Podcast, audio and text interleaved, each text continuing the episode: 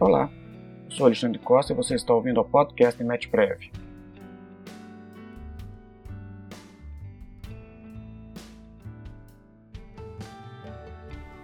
Nesta semana, conversamos com o professor Igor Mauler sobre a decisão do Supremo Tribunal Federal no julgamento do recurso extraordinário 796-376, é aquele relativo à incidência do ITBI na integralização de capital com imóveis. Professor Igor é mestre e doutor em Direito Tributário pela UFMG, ex-professor de Direito Tributário da UFMG, membro da Comissão de Direito Tributário do Conselho Federal da OAB, titular da coluna Consultor Tributário no site Consultor Jurídico, presidente do Instituto de Direito Tributário do Piauí. Espero que você goste da nossa conversa.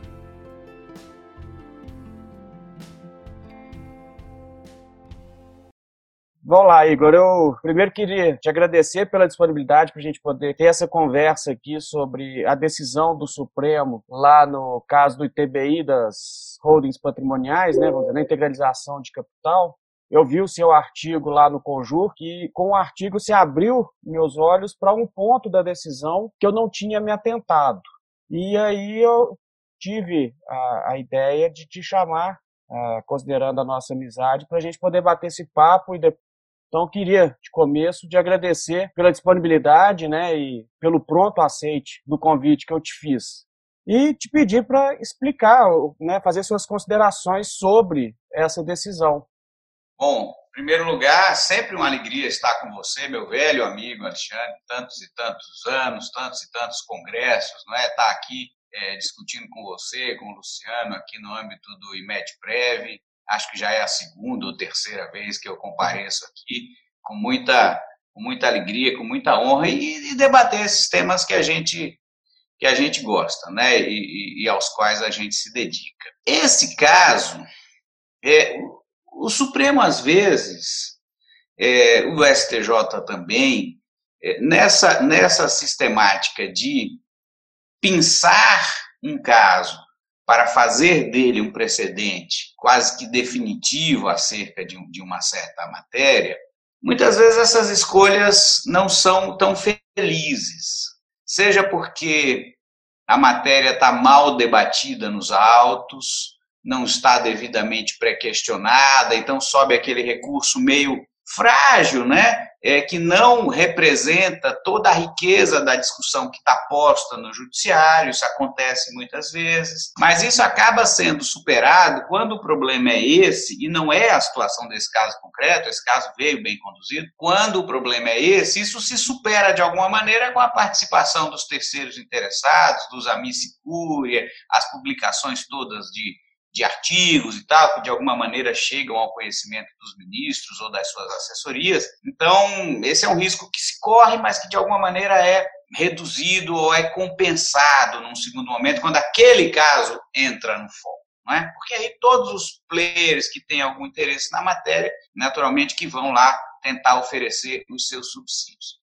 Esse caso, é, ele foi um pouco infeliz a escolha, eu acho, por uma outra questão ele é um caso muito sui generis, é um caso muito raro, da forma como os fatos nessa situação concreta aconteceram. Eu já tenho acompanhado essa discussão da imunidade do ITBI na integralização há alguns anos, por conta de umas situações concretas com as quais eu me deparei. Até tinha escrito um artigo, acho que uns dois anos atrás, é, mais ou menos, não me lembro bem, e todas as vezes em que eu vi essa discussão acontecer, seja aqui mesmo nas, nos meus casos, seja discutindo com colegas depois que eu publiquei o artigo lá atrás, principalmente, o que se tem, o que se tinha, era aquela situação na qual o contribuinte integraliza o imóvel pelo seu valor de declaração, para não pagar ganho de capital, e isso não é sequer um planejamento, uma elisão, é uma norma indutora. A União me convida a fazer isso, se eu quiser, explicitamente, não é uma brecha, não é nada do gênero.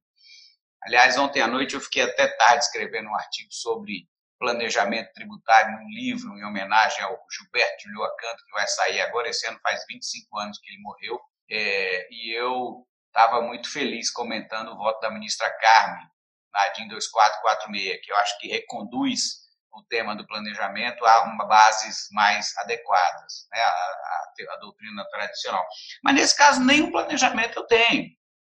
Né, é mesmo um convite que a União me faz. Assim, olha, você tem um imóvel que na sua declaração vale, um, vale 100 mil, esse imóvel, o valor de mercado dele é um milhão, mas você pode integralizá-lo pelos 100 mil numa pessoa jurídica, em, em, em realização de capital, recebendo, e aí é que está o ponto, o, o que normalmente acontecia, pelo menos até onde eu, eu tinha podido ver, era é, o, o, contribuinte, então, entregando esse imóvel pelos 100 mil em troca de 100 mil em cotas. Quer dizer, cota de um real, 100 mil cotas de um real, por exemplo. Então, uma identidade entre o valor atribuído ao imóvel e o valor, o valor nominal, vamos dizer, o valor de declaração do imóvel e o valor nominal das cotas, por um lado, e por outro lado também uma identidade entre o valor real do imóvel de mercado e o valor real das cotas, porque é evidente que essas cotas, se eu entrego um imóvel de um milhão, essas cotas valem um milhão. Se amanhã você chegar para mim e falar assim, Igor, me vende essas suas 100 mil cotas aqui, quanto que eu vou cobrar nelas? Um milhão, porque eu, eu, eu, eu eu as troquei por um imóvel que eu sei que vale um milhão, porque o mercado diz que vale um milhão. E aí, nesse momento, haveria o ganho de capital. Então, eu tenho só um diferimento do ganho de capital, não é uma isenção, é um diferimento para o momento em que ou a pessoa física vende as cotas ou a pessoa jurídica vende o imóvel. Num desses dois momentos vai haver a incidência do ganho de capital. Se isso nunca acontecer, paciência. Essa foi a decisão consciente da União nesse sentido. E aí os municípios é, entravam nesta franja aí para dizer o seguinte: eu quero o ITBI sobre a diferença entre o valor cadastral do imóvel, que é o valor de mercado para fins municipais, né? Tem lá um valor cadastral qualquer, um valor de mercado, na verdade, não foi aferido de maneira é, é, precisa, porque esse imóvel não foi vendido, ele foi alienado, mas em troca de ações com valor nominal de 100 mil, então, na verdade, ninguém sabe quanto esse imóvel alcançaria no mercado, tem-se aí uma estimativa, portanto, o valor cadastral do imóvel, que vai ser alguma coisa perto de um milhão, quero crer, no nosso exemplo, e o valor das cotas que você recebeu em troca dele. Então, cobrava o ITBI, cobra, eu tenho autuações nesse sentido aqui, cobra o ITBI é, sobre esses 900 mil. É, e esse foi o, o, a situação, vamos dizer, que me parecia ser a situação padrão, me parece até hoje ser a situação padrão, e foi aquela que eu tratei no primeiro artigo lá atrás. Só que, é, se a gente for olhar o caso concreto desse RS 796376, a situação é diversa, os fatos são diversos. O que acontece? A pessoa física entregou o imóvel, eram alguns imóveis, é, que na sua declaração, isso não está dito lá no acordo, mas esse valor de 802 mil é o valor de declaração, não é sequer o valor cadastral nem valor de mercado. Isso eu soube conversando com a advogada que atua no caso, com quem eu tenho trocado algumas ideias sobre o tema. E sei, inclusive, e posso adiantar aqui, que o prazo de embarque de declaração está aberto para a semana que vem e ela vai, vai opor esses embarques de declaração. É, no caso concreto, o que aconteceu então?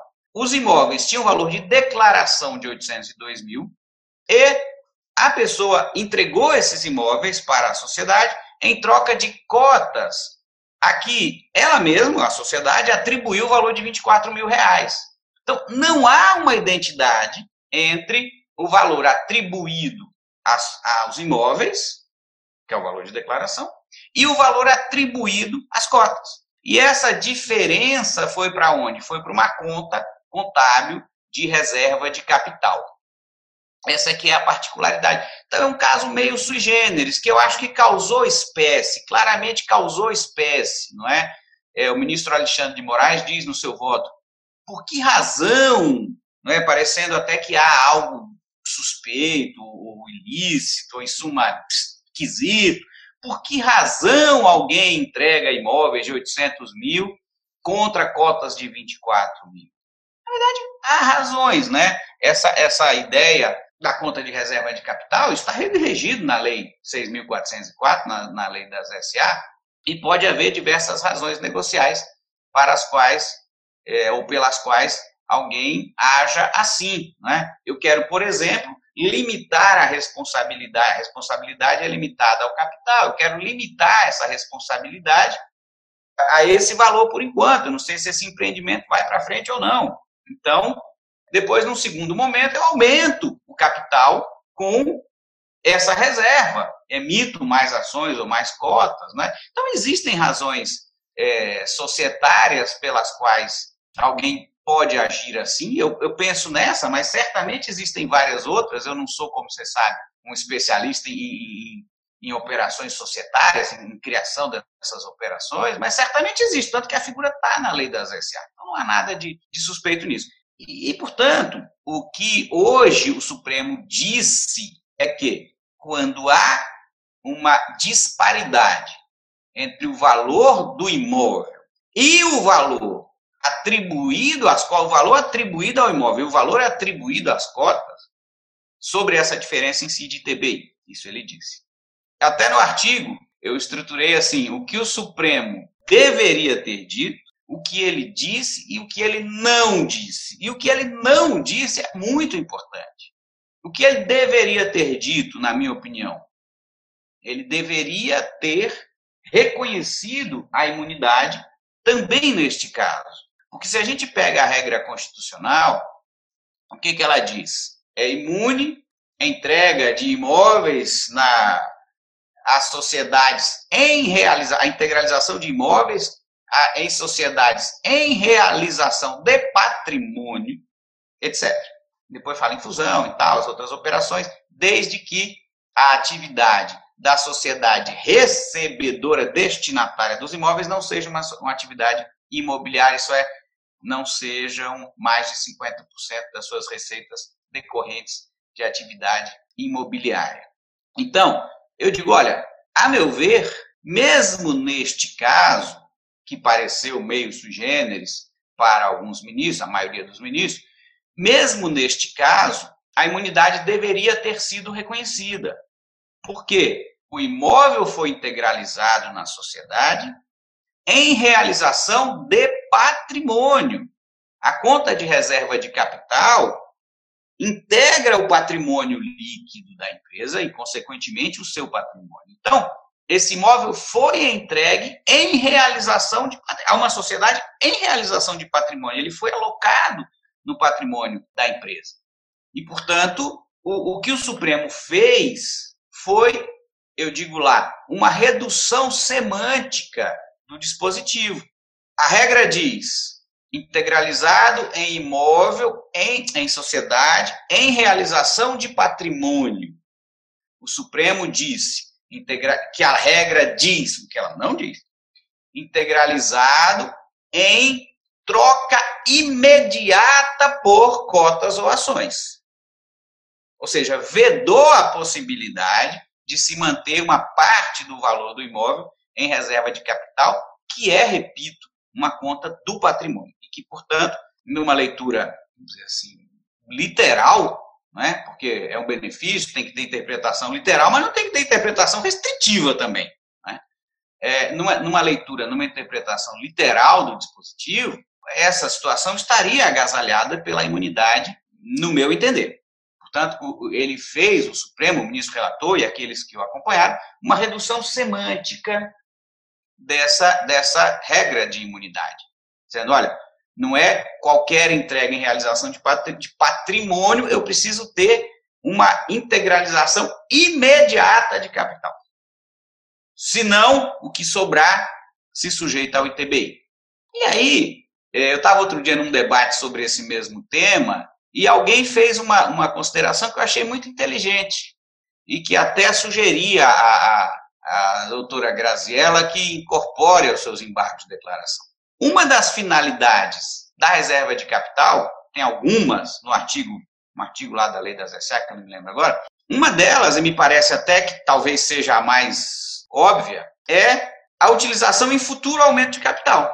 Então eu deixo lá Daqui a pouco eu digo, olha, a empresa está indo bem e tal, vou aumentar o capital, vou, vou pôr mais dinheiro na, na, na operação.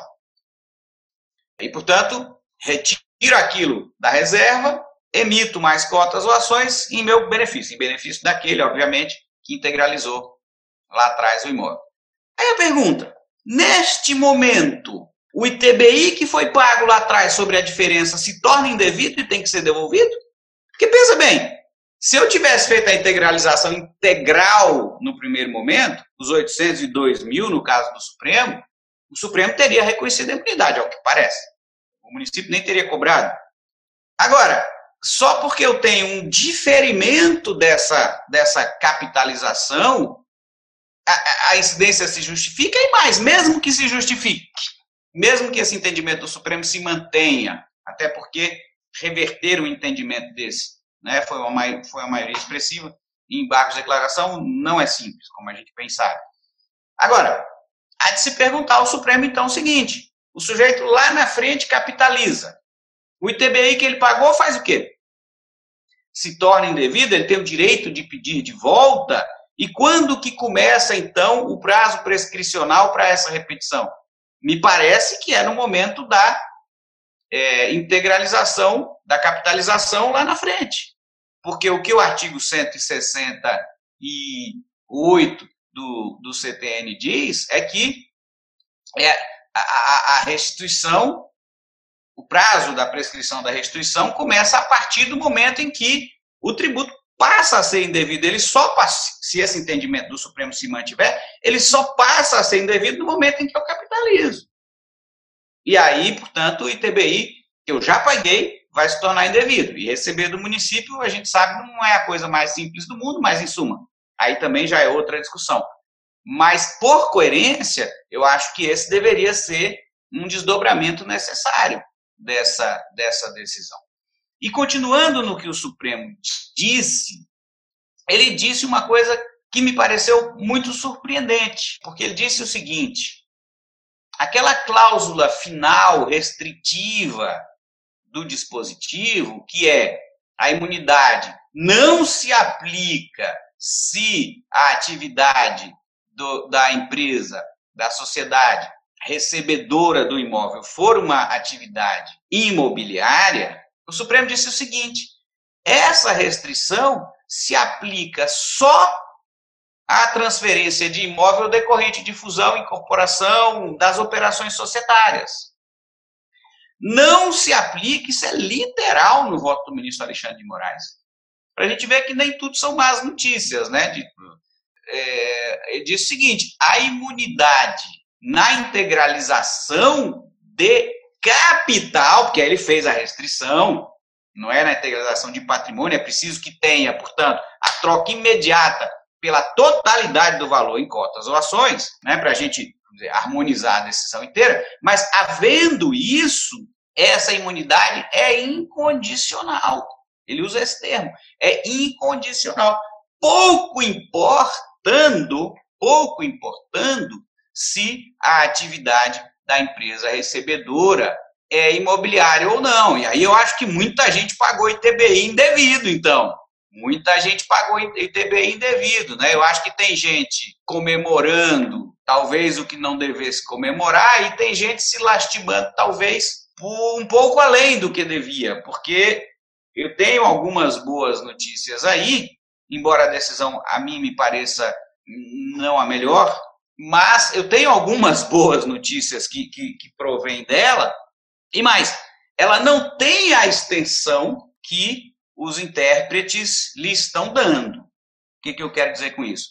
Ela não alcança, pelo menos ali do que consta do voto condutor, ela não alcança aquela situação primeira que eu mencionei, aquela situação mais comum é, em que há identidade entre o valor atribuído ao imóvel, o valor histórico, naturalmente, e o valor de cotas, e o município é, exige ITBI sobre a diferença entre o valor cadastral do imóvel e o valor de declaração desse mesmo imóvel. Essa decisão não referenda esta exigência.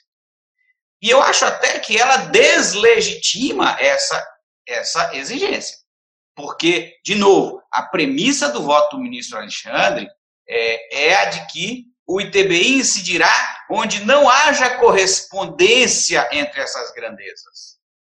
Logo, naquilo que vai para a reserva de capital. Nessa situação básica, normal, mais usual, existe essa correspondência. Então, eu diria até que o Supremo, a contrário senso, está desautorizando essa exigência que é, me parece, aquela que a maioria dos municípios, não são muitos municípios, mas alguns já têm, é, já estavam com essa pretensão. Me parece que essa decisão desautoriza de forma bastante clara, né, se lida, vamos dizer, considerando que será mantida, é, de novo, não me parece a, a decisão dizer, melhor, mas, se ela for mantida, é, é a decisão do Supremo. E aí é preciso interpretá-la, o que ela diz, o que ela não diz, né? o que ela deveria ter dito fica no passado, mas o que ela diz e o que ela não diz.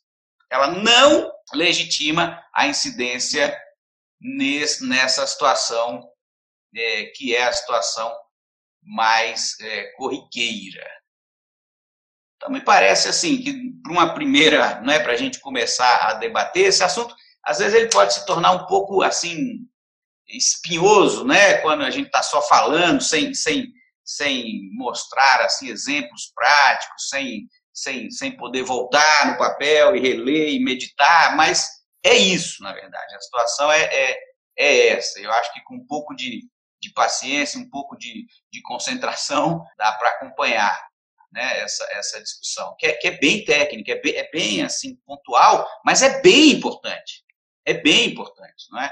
Porque essa imunidade tem em mira fortalecer né, as empresas brasileiras, né? Exatamente, é, inclusive as pessoas saírem da informalidade, ou as empresas se, formale se fortalecerem, portanto, terem mais é, condições de responder pelas suas dívidas, não é? Em suma, é, é algo que contribui para o desenvolvimento econômico, fortalecimento da, da, economia, e não é sem razão, não é? É exatamente por isso mesmo que o Constituinte ficou relevante até a ponto de otorgar uma imunidade nessa hipótese, né? É, eu concordo integralmente com você, né? É, eu acho que a, a decisão ela não trouxe tudo que ela deveria trazer. Tinha, de fato, que haver um reconhecimento da imunidade mais ou menos na linha do voto do ministro Marco Aurélio, que ele mostrou ali que nas imunidades em geral, a interpretação do Supremo, ela sempre é extensiva, vamos dizer, buscando exatamente proteger o valor que o legislador constituinte pensou, e essa decisão parece que nessa decisão o ministro Marco Aurélio ele desconsiderou isso. Ah, desculpa, o ministro Alexandre de Moraes é que desconsiderou isso. Você falou aí uma posição coerente. Eu acho que encontrar coerência no Supremo hoje é uma coisa mais complicada. A gente tem visto muitas decisões antagônicas dentro do próprio Supremo. Mas a gente realmente tem que esperar uh, esta coerência. Né? Eu acho que essa decisão, muito mais do que trazer segurança jurídica, ela trouxe insegurança porque outro dia a gente estava até discutindo no nosso grupo do IMETPREV, e aí, como é que vai ficar a situação agora? Por quê? Eu, na hora de eu, de eu constituir a empresa, eu vou considerar o valor declarado, se colocou, né, considerar o valor declarado, ou eu vou levar em consideração ali o valor atribuído pelas prefeituras. E aí ela pretender cobrar o ITBI sobre essa diferença, né, como você bem colocou. Se a diferença é, se as cotas forem no valor que está declarado, né, não tem que falar em diferença. Mas, Mas os municípios cobram. Pois é. Muitos municípios cobram. E aí? E aí, aí agora município... nós vamos ter que extrair do, do Supremo o que ele disse, né? É, ué, aí nós vamos ter que. Então. Nós vamos ter que ver assim, feito você colocou. Eu vou cobrar. Então, na hora que aumentar o capital social, aquele TBI vai ser indevido?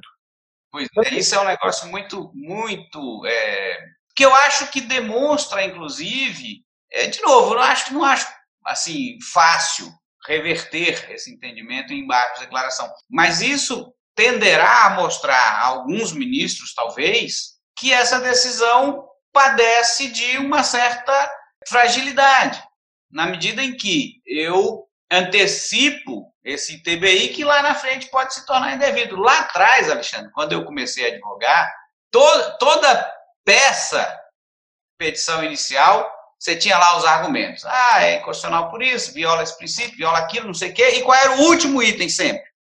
Constitui o empréstimo compulsório instituído sem os requisitos do artigo 148. Esse argumento caiu de moda, né? Hoje em dia ninguém, ninguém usa mais isso, eu não tenho visto. Mas é o caso. É o caso. Então, eu cobro esse TBI que lá na frente vai se tornar indevido, provavelmente vai se tornar indevido. E aí, mas eu estou antecipando um imposto que tende, a tendência natural dele, porque ninguém vai deixar um negócio na reserva de capital para sempre, a tendência natural dele, mantida a, a, a, coerência, né, mantida a linha, a rácio decidente do Supremo, é que ele se torne indevido algum dia, mais cedo ou mais tarde. Né? Então, é um negócio que talvez mostre que há outros vieses a serem considerados. Pensando um pouquinho, eu acho que essa decisão ela foi muito influenciada exatamente pela diferença entre o valor dos imóveis e o valor das, atribuído às cotas. O Supremo pesou isso muito. Os ministros pesaram isso muito na hora de tomar essa decisão e não pensaram nas outras é, consequências. Eu nem sei se essa situação tem repercussão geral. Quantos casos iguais a esse existem? Eu não sei. Talvez haja um ou outro, mas eu diria que a grossa maioria das situações é a outra. É onde eu tenho a perfeita identidade entre o valor de declaração do imóvel e o valor nominal das cotas ou ações emitidas. Essa é a grossa maioria dos casos. Eu nem sei se essa situação que foi analisada teria repercussão geral. Agora o Supremo já disse que tem, naturalmente, mas eu acho que é uma situação assim residual, marginal, que não acontece tanto e que agora o nosso esforço, é lógico, respeitando o esforço dos patronos de tentarem até o último momento reverter o entendimento, eu acho que há fundamentos suficientes para isso, é só que é uma questão que não é simples, né? A gente sabe. Mas o ponto agora é fazer esse distinguish. Fazer esse distinguish. Falar, olha, isso aqui não se aplica à situação ordinária. E mais, e essa, e essa coisa da, da, da restrição, é, da, da, da, do afastamento da cláusula restritiva do final da imunidade ou seja, aquela questão vinculada à atividade da empresa recebedora, eu acho que ela teve, eu fiz questão de, de, de chamar a atenção para isso, e não estou inventando, está lá no voto. Tá, tá claro. É, ela teve uma vantagem. Ela pôs não só os contribuintes em guarda, mas também o fisco. Opa, peraí. Se for assim, eu acho que nós também vamos ter que tentar mexer nesse negócio. Eu acho que nós também vamos ter que entrar com embargo de declaração é, para pedir que o acórdão seja mudado. Né? Os municípios, eu, se fosse procurador municipal, faria isso. Porque hoje eles estão expostos, seja a uma perda arrecadatória nas futuras integralizações para sociedades de escopo imobiliário, seja a um risco de repetição do indébito, que talvez seja bastante expressivo. É, isso os colocou em guarda também, na medida em que ambos os lados vão ao Supremo e dizem: olha, tem algo aqui que não está fechando muito bem, eu acho que é, existe uma maior possibilidade de os ministros é, se debruçarem com mais vagar na situação. Né? Porque quando todo mundo ficou. Normalmente um ganha um perde. Quando todo mundo ficou insatisfeito, normalmente quando todo mundo fica insatisfeito, é um acordo, né? acordo é aquele negócio que desagrada igualmente a ambos. Agora, numa decisão, os dois lados dizem: olha, tem alguma coisa aqui que não está bem. Eu acho que os ministros poderão dizer: olha, talvez a gente precise repensar isso mesmo. Né? E talvez avocar outro processo para mudar essa decisão. Sim, é, ou, ou não, né? Ou deixa passar um pouco de tempo e tal, porque eu acho que se isso fosse hoje, é, uma situação, um outro processo na situação normal, eu acho que a perspectiva não seria tão boa. Acho não, sim, melhor, falando assim, daqui a um estrategicamente tempo, dá um tempo nesse assunto. É. Isso. É. Agora, os dois lados, os dois lados é, insatisfeitos e mostrando cada um, lógico, puxando para o seu, seu interesse, mas é, possíveis desacertos na decisão, é algo que talvez chame a atenção do, do jogador, né? Então, olha só, é, na verdade eu estou vendo aqui uma oportunidade, sabe, é, Igor, né, e Alexandre, daquela, daquela pessoa, né, que às vezes ele é, ofere uma renda, né, é, oriunda de aluguel, né, ali de dois, três imóveis, né, que ele adquiriu aí ao longo de sua vida, constituiu uma, uma, uma empresa, uma, uma, uma PJ, né, integralizar o capital pelo valor é, histórico, que inclusive está declarado no seu imposto de renda, que para ele é indiferente, tá, naquele momento, e essa renda dos aluguéis serem recebidas pela empresa. Ali ele vai ter uma, uma, uma economia tributária, né? Hoje a atividade é, de, de aluguéis, né, recebimento de aluguéis, vai pagar no, no lucro presumido em torno de 11,33, né? Os, os, quatro tributos principais, né? Que é o imposto de renda, contribuição social, PIS e COFINS. Não tem o serviço, então afasta o ISS, sendo que lá na pessoa física ele poderia é, pagar, é, dependendo do valor dos, dos aluguéis, chegando à alíquota máxima de 27,5%. Deu uma oportunidade, eu vou usar até uma expressão que você usou, sabe, Igor? está é, tá dando uma oportunidade para o cidadão, o contribuinte brasileiro, se organizar, é, organizar o recebimento de seus aluguéis através de uma empresa. Sim, é, sim. Inclusive, inclusive é, se houver o intuito de vender, ele pode integralizar joga isso no seu ativo circulante, né? Porque se ele puser no imobilizado, ele vai ter um ganho de capital que na pessoa jurídica é muito pior do que na pessoa física. Tanto que sim, o planejamento sim. é exatamente o contrário, né? É você é. tirar imóvel ou participação societária da jurídica para a física antes de vender. Isso o CAF tem referendado. Mas se você põe isso no ativo circulante, você não tem ganho de capital, exatamente porque ele é mercadoria, entre aspas, né? Suma, ele é destinado à venda, e você vai ter o imposto de renda, a contribuição no lucro presumido, o PIS e a COFINS a 3,65, a carga é menor, a carga é menor. Então, é, eu acho que não tem decisão sem consequência, né? E isso acho que os próximos, todo mundo sabe, é claro. O, o que é importante é essa decisão me parece que ainda está em aberto, pode ser que ela sofra algum ajuste aqui ou ali, no momento do julgamento desses prováveis embargos de declaração, mas uma vez que ela se estabilizar, da forma como ela se estabilizar, vai ser preciso que dela se tirem todas as consequências, ruins e boas, né? E, e que todas essas consequências sejam levadas a sério, sejam levadas às últimas consequências, né? Portanto, que essa, que essa manifestação do Supremo, que naturalmente não tem o intuito, eu acredito nisso, não tem o intuito de favorecer físico, favorecer contribuinte, foi a compreensão que eles tiveram do caso, e portanto que essa compreensão se estenda em todos os seus desdobramentos, todos os seus desdobramentos, os bons e os ruins, para qualquer dos lados. Eu vejo essa decisão, pensando ela um pouco, ela me lembra aquela teoria do Kessenstein no Living Things Undecided, onde ele fala que a Suprema Corte americana, quando ela está diante de um caso, ela resolve aquele caso. Ela não, não reflete muito sobre as consequências que podem vir ou sobre os reflexos, né, ou outros efeitos que vêm no, em casos próximos. E a impressão que dá é que o Supremo é assim, pessoal, vamos resolver esse caso aqui. Como que vai ser uh, nos demais casos. E aí, é o que ele chama de minimalismo judicial, é, né? Exatamente. O, o que é até, muitas vezes, uma, uma atitude deliberada, né? Sim. Eu não vou teorizar aqui, porque eu nunca vou conseguir prever todas as possibilidades, então vou resolver esse caso. Mas, mas nessa situação, veja que é, o ministro Alexandre, ele avança num ponto que não é necessário, que não foi necessário para a, a solução do caso. Quando ele diz, se houvesse a correspondência, a imunidade na integralização seria incondicional. Não era necessário, porque no caso não havia correspondência. Então, pronto.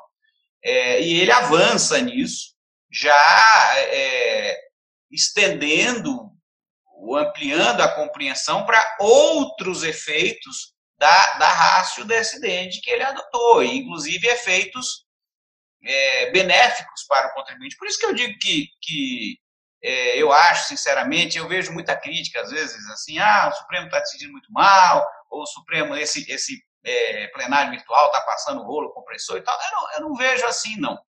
Eu acho, eu tive a experiência de, de, participar de um julgamento nesse plenário virtual, fiz daquela sustentação gravada e tal, e, e assim, acho que o trabalho teve efeito, o caso foi empatado 5 a 5 está até hoje assim, suspenderam para colher o último voto, estava faltando, o ministro estava doente, então, eu não vejo assim. Eu acho que realmente foi a compreensão que, que eles tiveram a partir do caso, a partir da forma como o caso foi selecionado. Aí eu acho que talvez tenha havido um certo equívoco, talvez até das instâncias de origem, ao mandarem esse caso, mas aí é mais o Supremo que seleciona mesmo, e não outros. E, e eu, eu diria, na minha visão, que há senões jurídicos aí na, na, na na fundamentação e na conclusão. Mas, mas eu acho que a prova de que o Supremo, como sempre, está tentando fazer o melhor e, e nessas decisões do plenário virtual toma muitas, muitas vezes decide de maneira que nos satisfaz, eu ia falar certo ou erra, mas é muita pretensão, né? Decide da forma que nos satisfaz, às vezes que nos desagrada, e quase, eu diria que assim como era antes no plenário físico. Não senti uma, um aumento de decisões desfavoráveis, nenhum movimento nesse sentido. Estou tão feliz quanto estava antes e tão contrariado quanto estava antes, do ponto de vista quantitativo. Acho que está mais ou menos igual. É, eu acho que mesmo é, é, foi essa compreensão, não é a minha, acho que não é a de nenhum de nós aqui, mas quem está lá são eles, né? Então nós temos que fazer o trabalho de, de convencer melhor, de convencer melhor. Né? Esse é um tema esquecido, né? Quem escreveu sobre esse tema? Ninguém. Quando eu escrevi, eu não achei nenhum. Aí depois há alguns outros artigos e tal. É, então, assim, eu acho que a gente também às vezes falha um pouco em não ajudar, porque ninguém sabe tudo, né? Então é preciso jogar luz para que o ministro concorde ou discorde, logicamente, mas pelo menos para que o problema seja exposto sob vários ângulos para que a corte tenha mais subsídios para decidir, né? Eu acho é. que é culpar, depois é fácil, né? Mas, mas eu acho que a gente precisa se esforçar mais, assim. Isso eu tenho procurado fazer na, nessa coluna, né, que é inclusive a origem dessa nossa conversa aqui. Eu uhum. sempre procuro trazer um tema, às vezes um tema pouco explorado, quando eu consigo, né? Eu tenho a sorte de achar e conseguir desenvolver minimamente bem, porque eu acho que a gente não pode ficar no mais do mesmo, né? Tem que ir trazendo e, tentando contribuir. Esse caso eu achei muito interessante, porque é um caso que tem um impacto econômico relevante e ninguém se interessou por ele.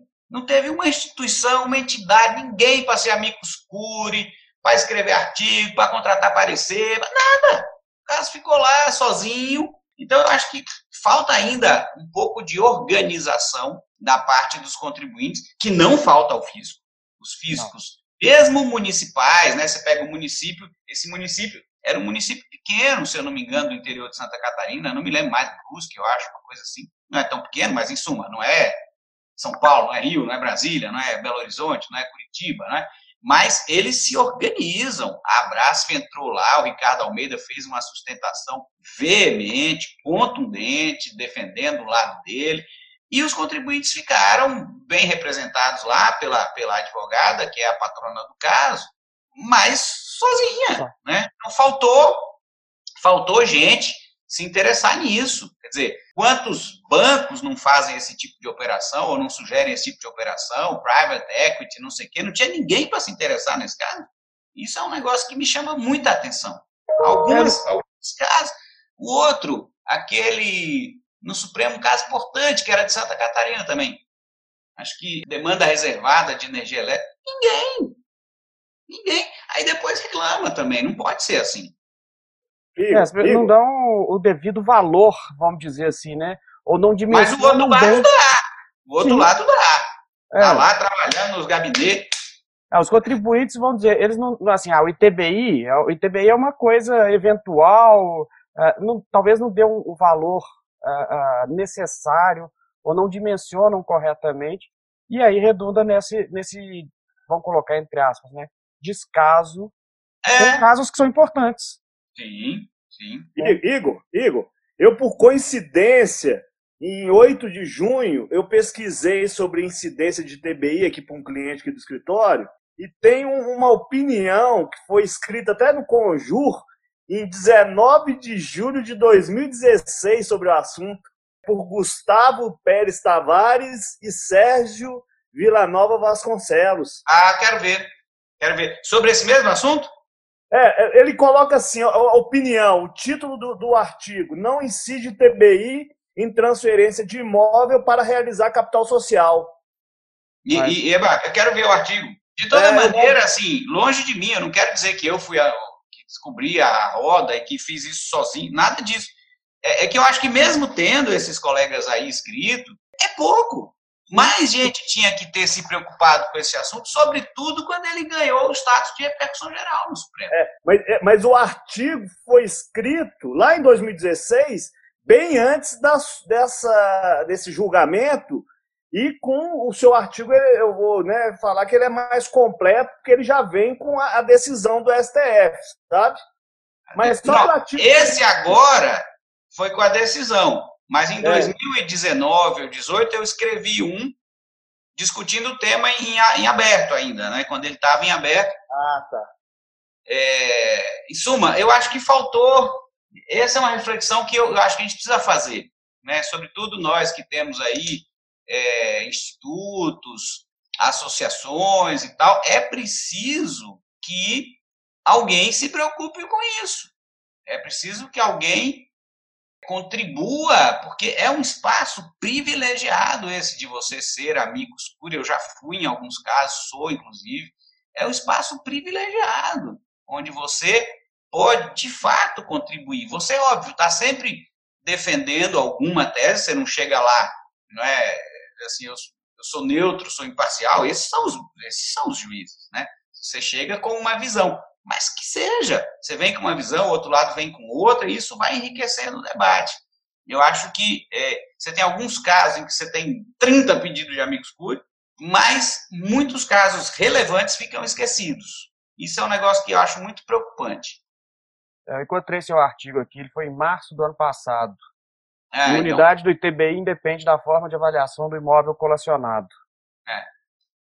E agora, depois da decisão, eu escrevi outro. E eu escrevi esse artigo agora. O que, que me inspirou a escrever? Primeiro, era um assunto que, obviamente, estava na minha ordem aqui de preocupações. Segundo, no dia seguinte à decisão, ou dois dias depois, saiu uma matéria no Valor Econômico em que tanto os representantes dos fiscos quanto os representantes dos contribuintes estavam opinando sobre a decisão, a meu ver, dando a ela uma extensão que ela não tinha. Então, os físicos diziam claramente, procura depois essa matéria, agora a gente vai poder cobrar ITBI sempre que o valor de avaliação seja diferente, é, o valor cadastral seja diferente do valor é, de imposto de renda. Não foi isso que o Supremo disse. E os não. contribuintes também falaram assim, não, absurdo, agora... Tá... Também não foi isso. Não foi, a meu ver, não foi. E aí eu digo, olha, eu acho que essas pessoas, é, é assim, no calor ali também, né? Depois que você perde, eu acho que você fica meio atordoado, ou quando você ganha também, você fica muito mais entusiasmado, porque às vezes não ganhou tanto assim. Então, acho que houve uma primeira reação muito, muito extremada. A decisão, repito, na minha opinião, não é a que, que, que eu tomaria, então não estou aqui elogiando a decisão ou, ou, ou defendendo o seu terror, mas é preciso colocá-la naquilo que ela efetivamente diz e faz, né? Não além, não dar a ela efeitos que ela não tem, que ela não tem. E eu acho que essa restrição que o ministro Alexandre de Moraes fez em separar as frases vai ter uma repercussão uh, muito grande, exatamente pela questão agora qualquer empresa teoricamente pode integralizar capital mediante recebimento de imóveis, independente aí, da atividade. Para mim foi foi inesperado. Esse era uma, uma uma afirmação, uma, uma deliberação que eu definitivamente não, não esperava, jamais cogitei dessa possibilidade, mas o ministro assim enxergou, a maioria assim enxergou, então está tá posto. E agora nós vamos ver os efeitos.